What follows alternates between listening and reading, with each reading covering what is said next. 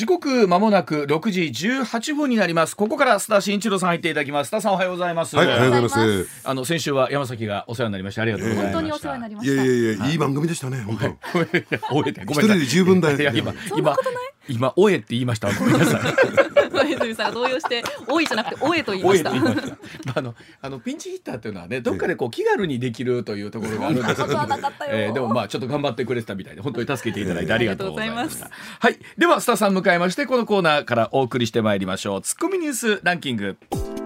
時事問題から芸能、スポーツまで突っ込まずにはいられない注目ニュースを独自のランキングでご紹介。はい。ランキングを紹介する前に、まずはスポーツと芸能の話題から。はい昨日バンテリンドームで行われた中日対阪神の試合は阪神が3対1で中日に敗れ、うん。連勝は3でストップ、はい。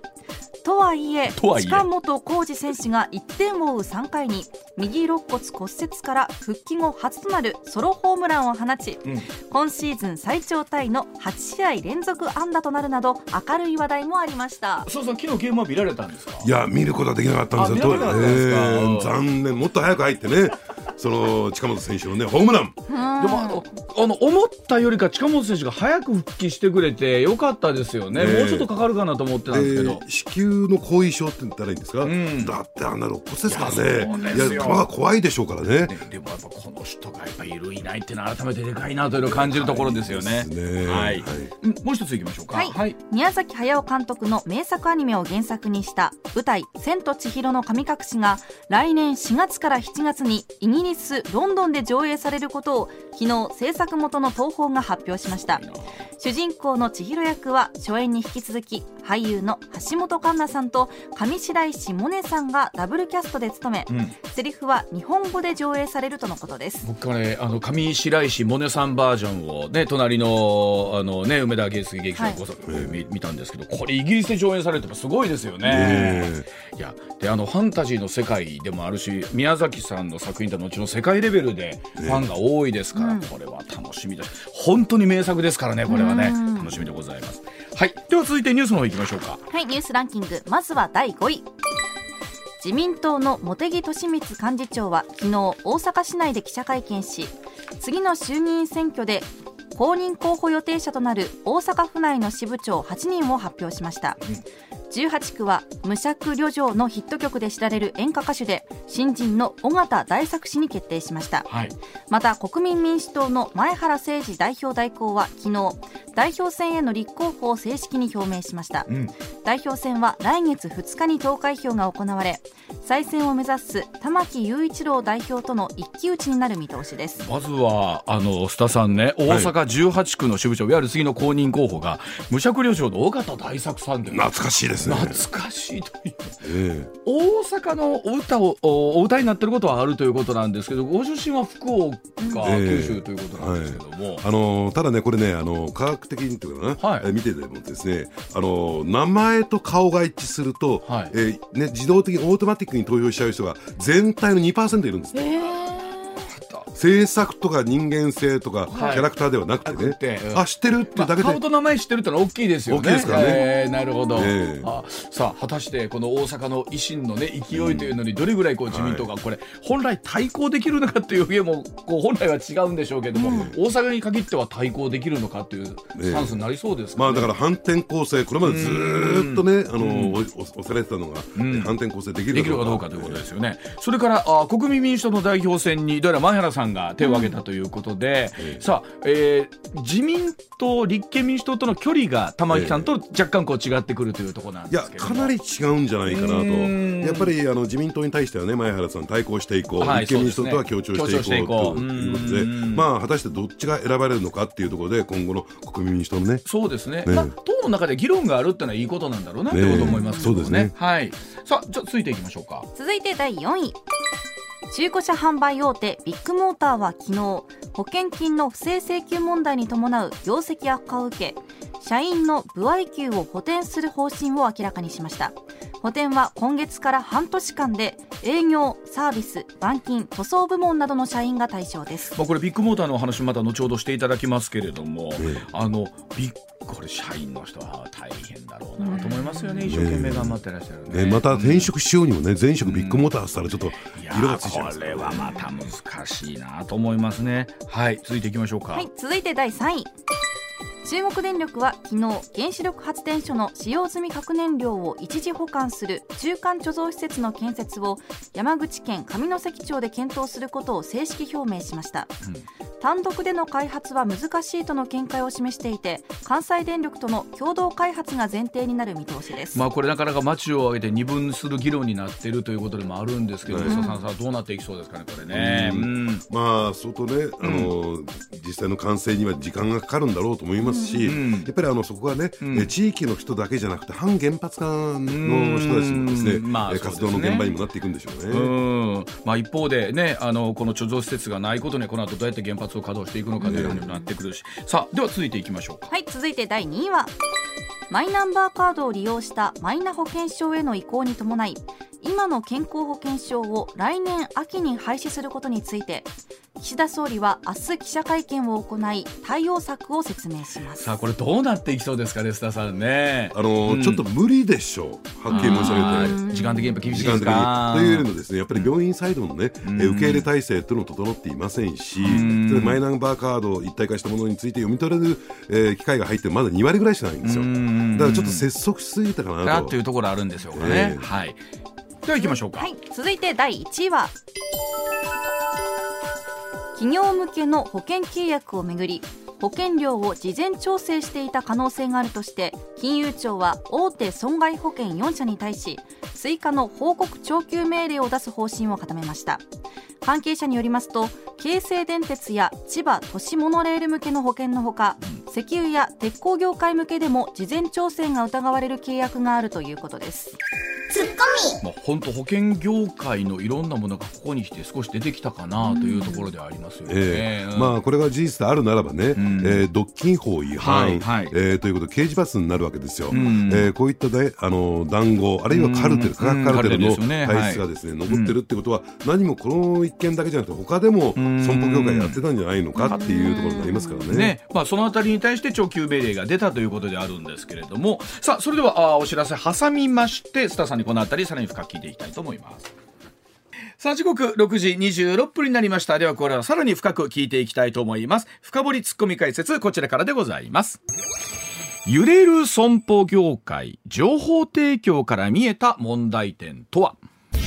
中古車販売大手ビッグモーターによります保険金の不正請求問題連日報じられているところでありますが実はあの、ね、番組の中でも須田さんにはこの件触れてもらってるんですけれども実は須田さんのもとに情報提供があったということで、さあ一体どんなお話だったのかということを今日聞いていきたいと思います須田さん。はい、はい、あのこのビッグモーターをめぐるね保険金不正請求問題というのは、うん、もちろんビッグモーターのやったことについては絶対これ許すことができないし、うん、大きな問題点だと思いますよ。うん、ただ、えー、これについて言うとですねやっぱり、えー、ややらなきゃならない状況っていうのも一方にはあった。やるかやらないか別としてね、はいはい、やらなきゃならない事情を抱えていたというベースがあるというのを先週お話しさせていただいたんですよ。でその中でキーワードとしてね、うん、えー、ダイレクトリペアプログラムといってですね、うん、あの指定工場制度ですよ、うん、あの事故車をですね、うん、回してもらうのに、はい、えー、保険会社の方からじゃあこの工場にこの、えー、整備会社に回してくださいというふうに、うん、えー、言って、はい、それを請け負うと、でそうすると損害保険会社と整備会社整備工場の立場からすると、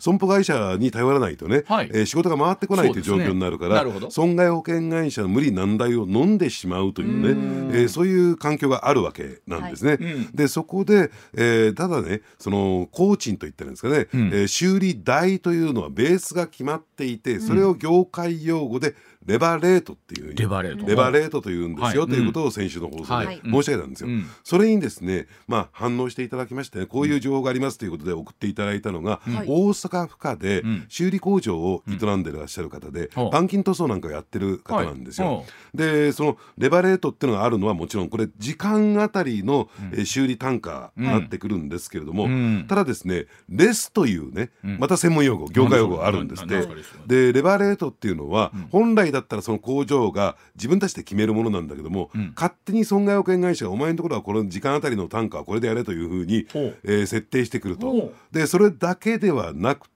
て、そこから一定程度の金額を自動的にオートマティックに交渉もなくですね、うん。えー割引の値引くのをですねこのレスと。いうふうに呼ぶんだそうなんですよ。で工賃でだいたい10%から20%、はい。部品代で1%から5%、うん。つまり、えー工賃でん1割から2割、部品代でも値引きを強制させられる、ほう。でそれ以外にもですね、えー台車ねあの車の引き取り、はい。えーそして納車、ん。これについても全部無料にさせられると。ほう。でそうするとその結果何が起こるのかっていうと例えばね、ん。えーこの方にね、あのー教えていただいた実際のケース実際にあったはい。実例なんですけどね、はいはい。ドアミラーを接触し破損した場合、はい。作業はドアミラーの交換のみの場合どうなるかっていうと、ん。交換時間がだいたい。30分、でレバレートが先ほど申し上げた1時間あたりの、はい。えー工賃が6650円だとすると、うん。結果的に3325円になるわけですよね。ほそこから10%値引きを、うほうえーオートマティックにされますから、2992円にしかならない。でこの約3000円の工賃のために台車引き取り洗車納車無料でやらなきゃならない、えー結果的に赤字になっちゃうんですよ。でそうするとはいこういう環境が常態化しているから、じゃあなんとかそこで利益を出そうとするとうん。じゃあここもやっといた方がいいんじゃないかこれもやるべきじゃないか、えーやるとこがなければじゃあ壊しちゃえみたいなねところになる可能性もあるんですよと。はあ、それ業まあその全てかどうかわからない業界では一部そんなお話もある。ある、でもともとですね私がレバーレートの話であるとか、えーダイレクトリペアプログラムっていうのも実際ねとこれは東京のそういう工場、整備工場なんですが、行って2件ほど行ってですね話を聞いてきた中で出てきた。土壌としてそういう問題があるんですよ、はい。それを先週の放送でお話しさせていただいた、いやいや大阪でも実例としてこんなケースがあるんだと、だからもちろんこの方もね、えーまああのビッグモーターのやったことは絶対許すことはできないし、まあ自分たちはやってないけれども、うんうんうん。ただこういう苦しい、えー整備工場の実例も実情も分かってほしいってことなんですよ。あということはどうことはこれどこに問題がですか？すどうでしょう？根本的なものを改善していかなきゃなんないとなってくるとっていうことになってきますよね。だから、うん。やっぱり損害保険会社との関関係を見直すといったんですか、あうん。やっぱりそのね、えー立場を利用して優位な立場を利用して無理難題を押し付けてくるっていうこういう状況じゃなくてやっぱり適正価格で取引しましょうと、うん。ちゃんと保険だってあるんだから、保険会社がね損害保険会社が一方的に利益を上げるような、こういう構造っていうのはどう考えてもおかしいよねと、じゃあその保険制度が、自賠責を含めてね、えー適正に使われてるのかどうなのか、えーというのでやっぱり金融庁が入らないとですね、うんうん。えー事態の解明っていうのはできない。ただそれをやってしまうと、例えば一社に限って損害保険会社一社だけの固有の問題じゃなくて、業界全体の先ほど申し上げ、ね、言っていただいたように、えー談合カラテルのね、話とつながってっちゃうんですよこれ。まあ、あの今回こういう形で、まあ、なるほど、まあ、我々ほらいつも思うのはユーザー側とするとね、はい。まあ、車何かでお預けした時におっしゃったようにドアミラーが壊れてるって分かりやすいとこあるじゃないですか。いやさ調べてみるとねここもねって言われたら、あそんなとこもあったかいなってしかうん。僕ら分かりようないとこありますもんね。そんなことないでしょって言えないですもんね。うん。言えないですね。ええ。うんであの「すみませんここもしといた方があの今後のこと考えたらいいと思うんですよ」って言われたら「まあそうしてもらいましょうか」というような話。で保険適用だし、はい。えええーっていうことになってきますもんね。はい。ああそう。でそのあたり含めてだから今回金融庁まああーえー含めてですねそういった形でしっかりともう一度精査しましょうよ、ええ。報告あげてくださいねっていうことが言われたっていうことなんですよね。だからそうやっていかないとねだってそういうふうにこのね大阪府下の工場の方だって、ん。ドアミラーのね修理だけでは赤字ですよと。だとするとやっぱりそういう状況に置かれてる工場たくさんあるわけですからね。もしかすると大なり小なり色の濃淡はあるにせよ、ん。ビッグモーターに近いことをやっているところももしかするとですよ。もしかするとあるかもしれない。だからこれね今あのあのちゃんとやってらっしゃるところも本当いつも思うんですけど、はい。大多数だと思うんですけど、はいそうですね。今車預けてらっしゃるとか今車検中の方とかって、あのうーんってうーんって思いながら今聞いてらっしゃいますよね。別にこれビッグモーターに限らずですけれども、預けるとなるとね、えこれでもさっきニュースでも出てましたけれども例えばその損保で言うとねいろんなところの保険含めて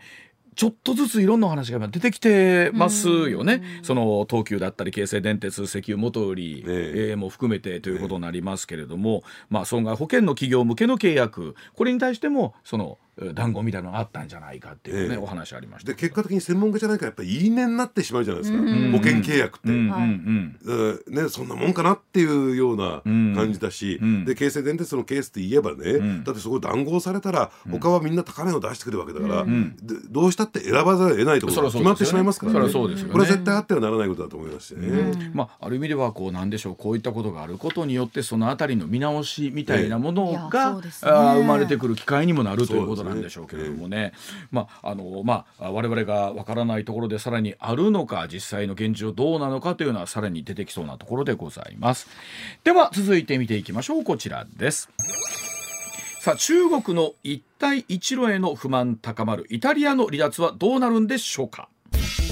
さあ G7 で唯一中国の巨大経済圏構想一帯一路に参加しているイタリアが離脱を検討していることが報じられているということなんですね、まあ、この覇権主義的な動きを見せる中国への警戒感に加えまして経済的な恩恵が乏しいことへの不満が高まっているということなんですがさあこのイタリアは今後どうなっていくのかというところを含めてお話を伺っていきたいと思います。はい、はい。うん。あのやっぱりイタリアっていうと EU ヨーロッパの中でも大国というイメージ G7 に入ってますからね、ん。とはいっても中途半端な大国なんですよ。おうあの本来だったら G7 に加盟、ね、できただけできないか、えー微妙なところだったんですが、そのイタリアに対する配慮ということで、まあえー本来だったらね入ってこなかったんですけど G7 に加盟することができた、ん。で、まあ、経済的にもですね、えーまあ言ってみればそんなに先進国というわけではありませんから、ん。えーちょっと列位に立ってる国ですからね、そういった中で中国経済成長著し、えー著し方勝ったといったものかな、うんうんうん。えー中国にとの連携を求めたってのもこれ分からなくもないんですよ、そういったイタリアサイドの事情がありましたと、でそして中国サイドのじゃあ事情はどこにあるのかっていうと、やはり、あのー国がですね、えー経済的に発展していく最初軽工業から発展して重化学工業、そして、えーまあ言ってみればですね IT などにシフトしていくっていうケースが多いんですけども、はい。重化学工業の中でやっぱり中心になっているのは、えーセメントとか鉄鋼とか、はい。今インフラ整備をする上でどうしても書くことができない、そういった、えーまあ、産業なんですね。うん。だから中国はですね国営工事工業も含めて、ん。そういったところを一気に拡大してきたんですよ。はい。これが中国の経済成長の原動力になってきたんですけれども、そうですねまあねまあ悪い言葉ですがみそもくそも一緒でね、えーどんどんどんどんこうセメントを作る鉄鋼を作るということもやったものですが、はい。特に国営企業の中ではですね、えー非常に生産効率の悪い品質も悪いというようなところがたくさん出てきちゃったんですよ。まあね。ね。うん。で本来だったらそこを淘汰しなきゃならないんだけどもそこを潰してしまうと国営工場のだけにですね、失業者は出るわあるいは国家の威信に傷がつくわということで、マーケットメカニズムを働かせないで生き残らしちゃったんですね。じゃあその過剰生産したものをどうするんだと、はいはい。もうあらかた中国国内はそのインフラ整備終わったぞと、じゃあこれどうするんだというそのはけ口として発展途上国に目をつけたんですよ。なるほど。アフリカとかね、中東にそれをどんどん出していく、でも彼らにねそのインフラ整備をしなさいと言ってみたところでお金がない。じゃあお金もつけますよ、お金も融資をするから、だから中国が人も物も金もつけるから、えーインフラ整備をすればはい。経済成長して、でそれで返していくことができるよね、というのが一帯一路構想の、まあ、一番のベースなんですね。はい。だから、まあ、基本的には中国の過剰生産物のはけ口として発展途上国があった。ね、お金もあるしと、はい。でところがですねそんな港湾を整備した道路を作った高速道路を通したダムを作ったからといって、え国がどんどんどんどん経済成長を、ね、自動的にしていくわけじゃないじゃないですか、うん。そすよね。それだけじゃできないですよね。ですよね。でまあ作ったはいいけども、全然経済成長しないもんだから借金が返せない、ねはい。で中国はですね、まあ、氷菓子みたいなもんですが、返せないんだったらこれよこせって言うんでね。はい。港湾を抑えたりとか、うん。例えばアフリカのモーリタニアではね,、はい。えーね返すものがないから、タコツボ漁をやってるんですよあそこ。はいはい。ね。でこれの権利を全部取り上げたりとか、気の毒やわねえーして余計に経済的には苦しくなる。これが債務の罠って言われてるんですよ。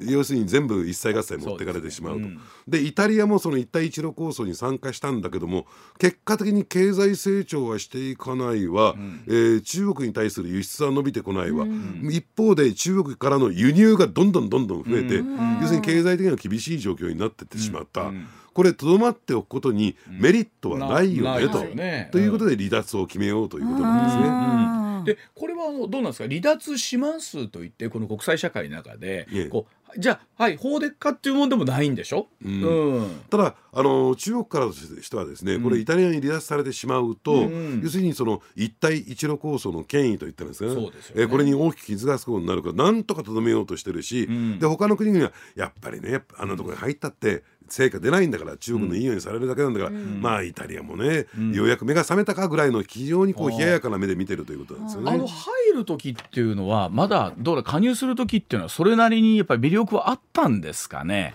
やっぱりけ中国の経済成長力ってすごかったんですよね。うんまあそうですよね。ずっと10%を超え二桁成長でしたからね。ええうん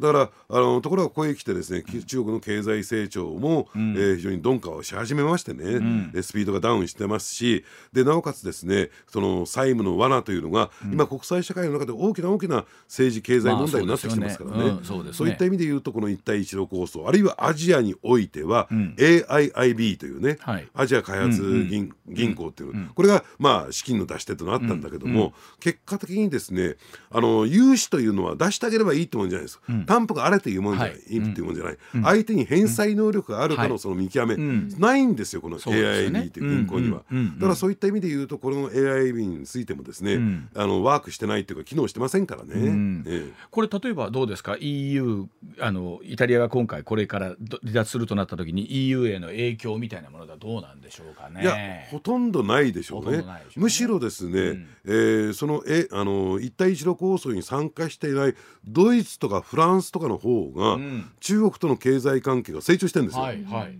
でイタリア参加してんのに全然成長しない じゃあ参加しなくたっていいじゃないかそりゃそうですよね。ええそりゃそうですよね。ええうん。でもこれ一帯一路ってのはどうなんですか？今後どうなっていくんですかね？これはね。うんうん。だからそのこれからね、あの先進国にとってみても例えば、えー世界銀行、あるいはアジアにおいてはアジア開発銀行というですね、要するに、えー融資をして途上国にね安定的な成長をしてもらおうと思っている国際銀行がありますから、そこがですね中国が一体どのぐらいね金を貸しているのか、AIB がどのぐらい貸しているのか、そういう情報を把握してないんですよ。でこうこれを把握してないと、要するに世銀やアジア開発銀行が貸したお金も返ってこなくなる可能性があるよねと、一体途上国が一体どのぐらいの借金があるのか、ね。これをまず正確に把握しようじゃないかっていうのは、今の当面の流れなんですよ。これあの例えばイタリアがさっきの話ですけどぬ、はい、抜けたいって言ってほな中国はあ法でっかって言って抜けさせてくれるもんなんですか？いやもう自分たちでもう抜けるって言ったら抜けざるを得ない。んでしょうか、ええ。結構今でも必死に引き止めようともしているところあるんですよね。ええ。うん。やっぱり先進国で唯一だってこれアメリカも日本もね入ってないわけですから、うん。まあもちろん。うん。ええでもっと言うとその例えばなんでしょう政治的な結びつきとなった時にどれぐらいこう中国との距離を取るかっていうところ持ち方っていうのはそれぞれありますもんね EU の中でもね。そうですね、ん。だからあのフランスはですねアメリカと標則を足並みを揃えてね、ん。要するにデカップリングってのはやりませんよと、ん。要するに、えー中国との関係はアメリカと一線を画して、だからあれですよねアメリカと中国が今対立がつ、ね、強まっている。そして中国は非常にこう半導体などで弱っている、その弱みにつけ込んでフランスが今入ってってるっていうね、はいはい。えー状況ですから、えーこれからですね、えーどういう距離感を保つのかどうやったら自分たちの国の国益にとって一番プラスなのか、だからそれはね中国が今弱ってきているからこその動きだと私は思いますけどね。あの日本の企業とかってね向き合いはどうなってるんですか？もっと言うと。うん。ただですね、あのー例のね、えースパイ法の関連もあって、ん中国と付き合っていること自体が非常にこうリスクがある。で日本とね欧米の付き合い方は違うんですよ、日本の場合は直接投資なんですよ、はい。向こうで直接お金を出して、えー工場を作ったりはい。人を送り込んでる、だから、えー非常に大きなリスクにさらされてるんですが、欧米の場合間接投資なんですよ、うん。投出資投資だけなんですよ、はい。だから抜けようと思えば撤収しようと思えば簡単に撤収できるんですね。自分のところで直接工場を出してるとかなんとかなると考えようがありますけども、ええうんうんまあ、会社を設立してそこに対する出資ですから、うんうん。いつでも簡単にし撤収できすることができると、うん。でもまああそうですね。日本の場合とかって直接もう工場を作っちゃってはい。なんとかって言ったら簡単に引き上げるわけにはいかないし、ええ。はだからその辺が一番日本の企業工場の悩ましいところだろうなと思いますよね。ね、でもそれこそあの中国の話で言うとですよ、まあ、それこそ本当にこれから台湾の総統選挙がまあ見えてくるという中で、さあ本当に国際的にアメリカも大統領選挙ある。もう言ってたらに2023年も後半入ってきたじゃないですか、ええ。さあどうなっていくのかですよねこれね。うん。あのただこれオールナ・オーラ・ナッシングって言ったらいいんですか？かつての旧ソ連との関係のように鉄のカーテンピシッと引いて完全に分離ってありえないんですよ。うん。やはりこれだけ経済的な結びつきが日本だってアメリカだってヨーロッパだってあるものですから、ん。じゃあどの分野は協力してやり取りしていってどの分野はそのデカップリングを進めていきましょうというその濃淡でいくんだろうなと。うん。だから今日本の国内でね、えー席巻しているのはオール・ア・ナッシングの議論なんです、もう中国から全部引けみたいなね、はいはいこれ今ねああまりにも乱暴、ん。えー諸外国はですねいいとこ取りをしようと思って虎視眈々と狙ってるんですから、ん。やっぱり日本もですねそういうしたたかな、ん。えー経済的な関係、えー外交関係っていうのを目指していくべきじゃないかなと思いますね。さすがに地理的に近いところがありますので全くもってね100%円を切るってことは難しいんでしょうけれども、えー、未だ多分依存してらっしゃる企業も結構終わりでしょうしね。はい。うん。だからその辺をどう戦略的にね構築していくのか、そのそれこそ距離感の間合いの測り方、これ日本の企業、あるいは日本人って苦手なんですよ。ああそうですか、ええ。うんうん。ダメになったらダメ。いいんだったらもう全面的にみたいなね。そうでしょうね、ええ。まあそのあたりなんかう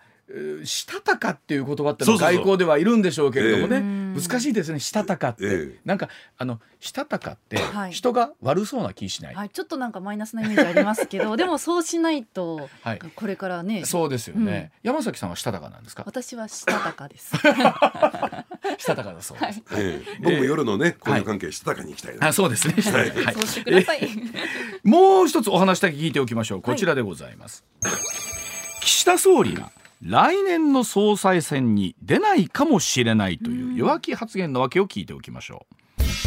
毎日新聞が先月22日23日に実施した世論調査で支持率28%とついに3割を切った岸田内閣なんですがマイナンバー制度をめぐる混乱が主な原因とみられています、さあそんな中岸田総理が来年の総裁選には出ないかもしれないという弱気とも取れる発言飛び出したことが報じられていますさあ一体この言葉にはどんな真意があるのかというところ須田さんに聞いていきたいと思いますが須田さんこれ岸田さんは来年の総裁選に出ない。うん。だからあの私はね岸田さんの前任の菅さんのことがこうトラウマになってるんだろうなと。で結果的に選挙をやりたくてもできなくて、はい。どうしてかというと、えーこれだけね支持率の下がった菅さんで選挙やったらボロ負けに負けるだろう、はい。うん。えーだからやっぱり看板を付け替えて、要するにやる選挙をやるんだったらやろうというのが自民党の総総裁になったんですね、ん。えーでそういった意味で言うと立ち枯れしちゃったんですよ菅さんは。でそこです、えー岸田さんに切り替わった。まさにですねその菅さんと同じような状況が自分に襲いかかってるんではないか、ある種のこのトラウマにとらわれてるのかなと思いますよね。これどうなんですか？これは出ないかもしれないというのはアドバルーン様子見の、えー、えー、気球を上げているのか、ええ。それとも半分本気なのか？いや、えー半分本気で半分党内に対する恫喝俺出なくてもだいいいのか？と。他のやつで選挙で勝てるのか？うん。お前その小物会の大物なんか出して勝てるのか？みたいな、まあ、これは思ってるかどうか分かりませんよ。はい。はい。はい勝手な私の、予想の話ですが。でも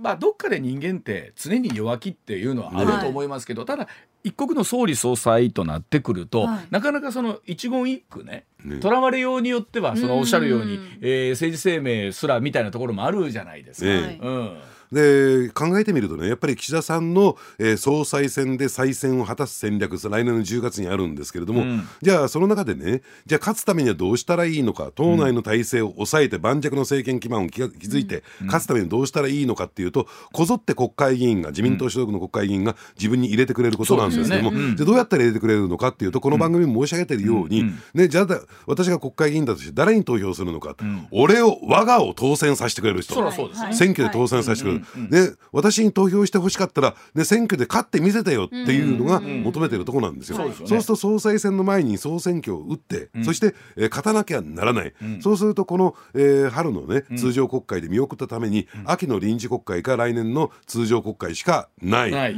でタイミングを見計らっていくとでこのね年末を考えてみると、やっぱり国民負担増税とか社会保険料のアップが予想されるような、うん、えー、スケジュールが目白押し。例えば、えー、年末までにですね、うん、異次元の少子化対策を進めていくために3.5兆円、はい、この財源を確保しますよ、うん、えー、これは年末までに決めますよ。と言ってみたところで予算のつね、うん、えー、ね付け替えであるとか、あるいは無駄遣いをなくすぐらいでね、うん、そんな3.5兆円ね、はい、捻出なんかできませんよ。どうしたって増税もしくは社会保険料のアップしかない、そんなことがあらわになってきたら国民はふざけるな！有権者はねふざけるなってことになりますから。はいこれね年末をまたいでしまうと、うん、ちょ選挙大丈夫なのかなと。だとしたら秋の臨時国会しかないんだけれども、はい、じゃあ秋の臨時国会考えてみた時に今みたいな低空飛行の状況の中でね、うん、でいろんな問題が噴出してきているマイナンバーカードの問題あるいは木原官房副長官の問題、ね、いろんな問題が出てきてる中で、じゃあ、えー、支持率が下げ止まらない中で秋の臨時国会で選挙なんかできるのかしら、みたいな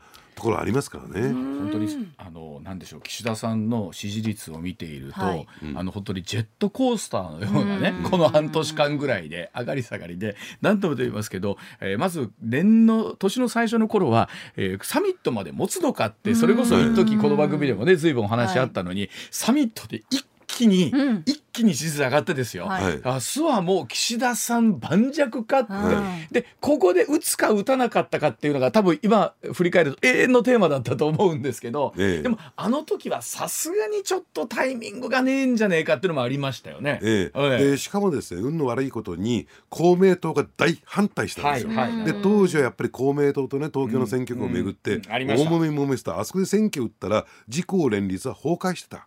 むしろ選挙戦略略も、えーね、ゼロからスタートにならならざるを得なかったっていうことで、あそこのタイミングがないんですよどう考えても。どう考えてもない、ええ、もう6月まことしやかにやりましたよね。あねあのこの番組でもそわそわしてましたもんね。いよいよ明日にも明日にも須田さんが決める、えー、岸田さんが決めるんじゃないかっていう。はいうんただですねあの国会対策委員会国対を見てるとですね、うん、えー、まああの非常に無風状態だったんですよ、うん、つまり、えー、国対の役割っていうのは、うん、その会期内にね、法案を全部通すっていうのが役割なんだけども、はい、解散なんかやったら法案取らなくなっちゃいますからね、大慌て慌てたはず。はいはいだから国体がですねなんか落ち着いたところ見て私はないなと、だから官邸から入ってきてもうそもそもなかったんだっていうところを考えるとあれはブラフだったんだって後付けでね気がつきましたけどね。ちょっとあの時にですねあの匂わせるような話もあってなんかちょっと言葉あれですけどもて遊んでる感みたいなのもなくはなかったなというのがありましたもんね。うん、だからそこうまく使った気になったんだけれども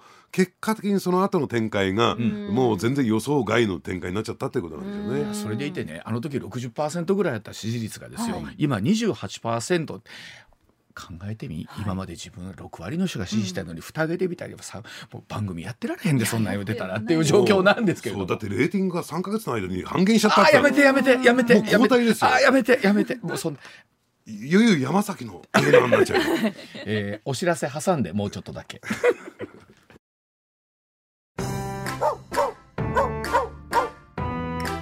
上泉雄一のエーナー MBS ラジオがお送りしています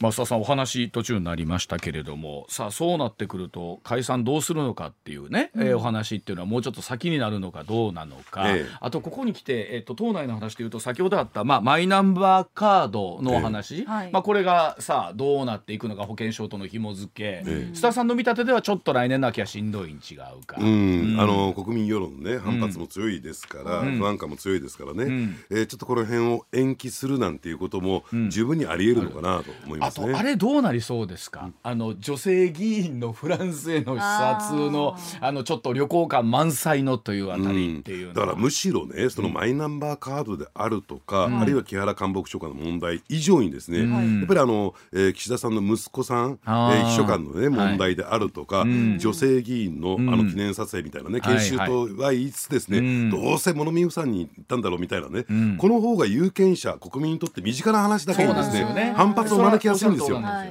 であのこれ難しいですよね。あの例えばね、はい。そのフランスで少子化対策も含めてそれは多分会合もやってはるでしょう。言ってはるんでしょうけれども、うん。ああいう情報発信が難しい時代になりましたね。しい。し。かもなんか、えもしかしたらファーストクラスを使ってたかもみたいな話も出てくると、ね。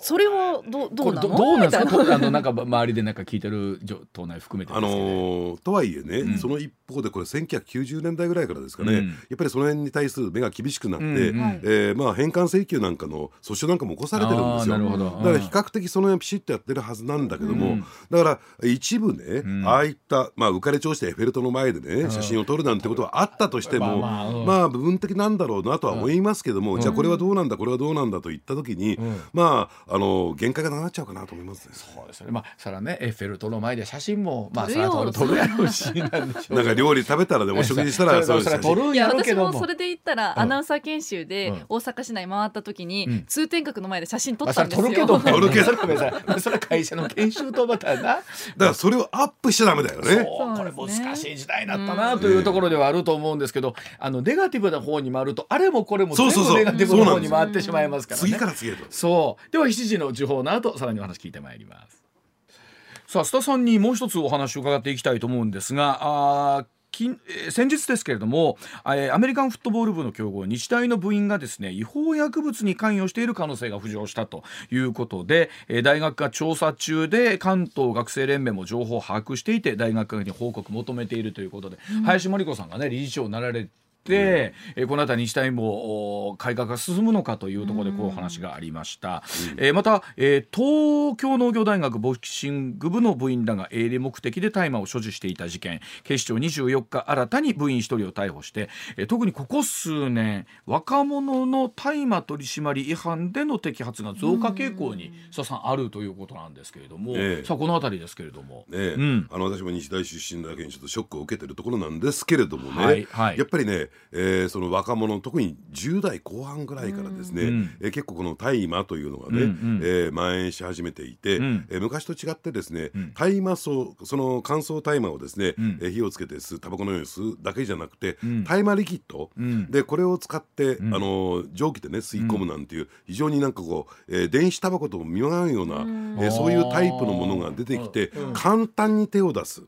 で簡単に入手もできるし、簡単に手を出して、えー罪悪感といってるんですかね、犯罪意識が薄いというのが、その大麻の摂取の仕方がちょっと変わってきたっていうのが、ちょっとハードルを下げてる部分っていうのはあるんじゃないかなと思いますね。特にあのどうでしょうねこれ別あのよくニュースに出てくるのが、えー結構体育会のね、はい。その学生がさんがやってるというケースがちょこちょここういう形でニュースに上がってきてますよね。ええ。うん。あのーどうしてかっていうとね、ん。えーこういうことなんですよ、大麻成分のうち、ん。有害なものを除いたものは合法になってるものがあるんですよ。うんうんね。あのーそれを吸うと、えーまあ、摂取するとですねリラックス効果がある。睡眠が、深い睡眠が得られる、みたいな、えーそういうですね合法的な、まあ、商品えー製品もあるんですまあ、いよね。わゆる脱法ですよね。うん。ええ。はいはい。えーただそれについてはですね、脱法というよりもですね、堂々と売られているものがあるんですよ。よ。ただだからすごくですね、えー大麻のあるいは大麻成分ゆ大麻由来のものっていうのはですね要するに非常にですね、はい。うん。えーグレーゾーンのものがあるんですね、だからその辺からスッと入ってきてしまう、ですから、あのーそれに対してどう規制をしていくのかっていうのが今後問われてるのかなと思いますね。あのどうでしょう。先週もその記事にも出てましたけれども、このと夏シーズンというのがどうしてもやっぱテンションも上がるし、ええ。ーちょっと開放的になってっていうのはやっぱりニュースとしてもよく出てくるところありますもんね。ええ。うん。で先ほど申し上げた合法なね、その大麻由来のですねあのその製品について言うと、炎症効果を抑える効果があったりなんかしてですね、例えば筋肉痛なんかもあの緩和できるんですよ、はいはいはい。だからそのスポーツ選手なんかが摂取するっていう、これはあくまで合法の部分ですよ、でそこから入ってってしまうってだかうんらそういうね運動会なえ運動会から入るっていうケースが多いとされてるんですね。まあただあのこの手のものっていうのはこうなんて言うんでしょうどんどんこう巧妙に売られていくようになってきて、ええ。なかなか取り締まりが難しいという現状もあるんでしょうけどもね。ええ。うん。だから、あのーとは言ってもその一方でね、ん。例えばタイえーなんかはですね大麻解禁になってる国も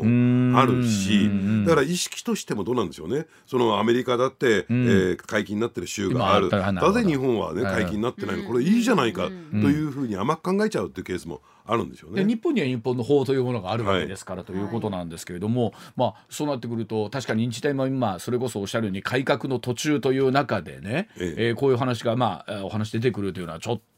林さんも厳しいだろうなというか、えーなんでここまでやってきたんだっていうところありますよねご自身の中でもね。で特にですね、まあ、あのアメフト部っていうと日大なんかスポーツ部の中でも花花形ですからねねかつてショットガンっていうんでね、そうですよね。えー名を売りましたから。だからそういった意味で言うと、まあちょっと林さんのね、まあ、勝ちの栗を拾ったんだけど途中からつまずいちゃったかなっていう感じそうですね。がしますね。あの悪質タックルのイメージがようやく払拭できてきたかなはいというところだけにというところであると思いますが、はい、ではあ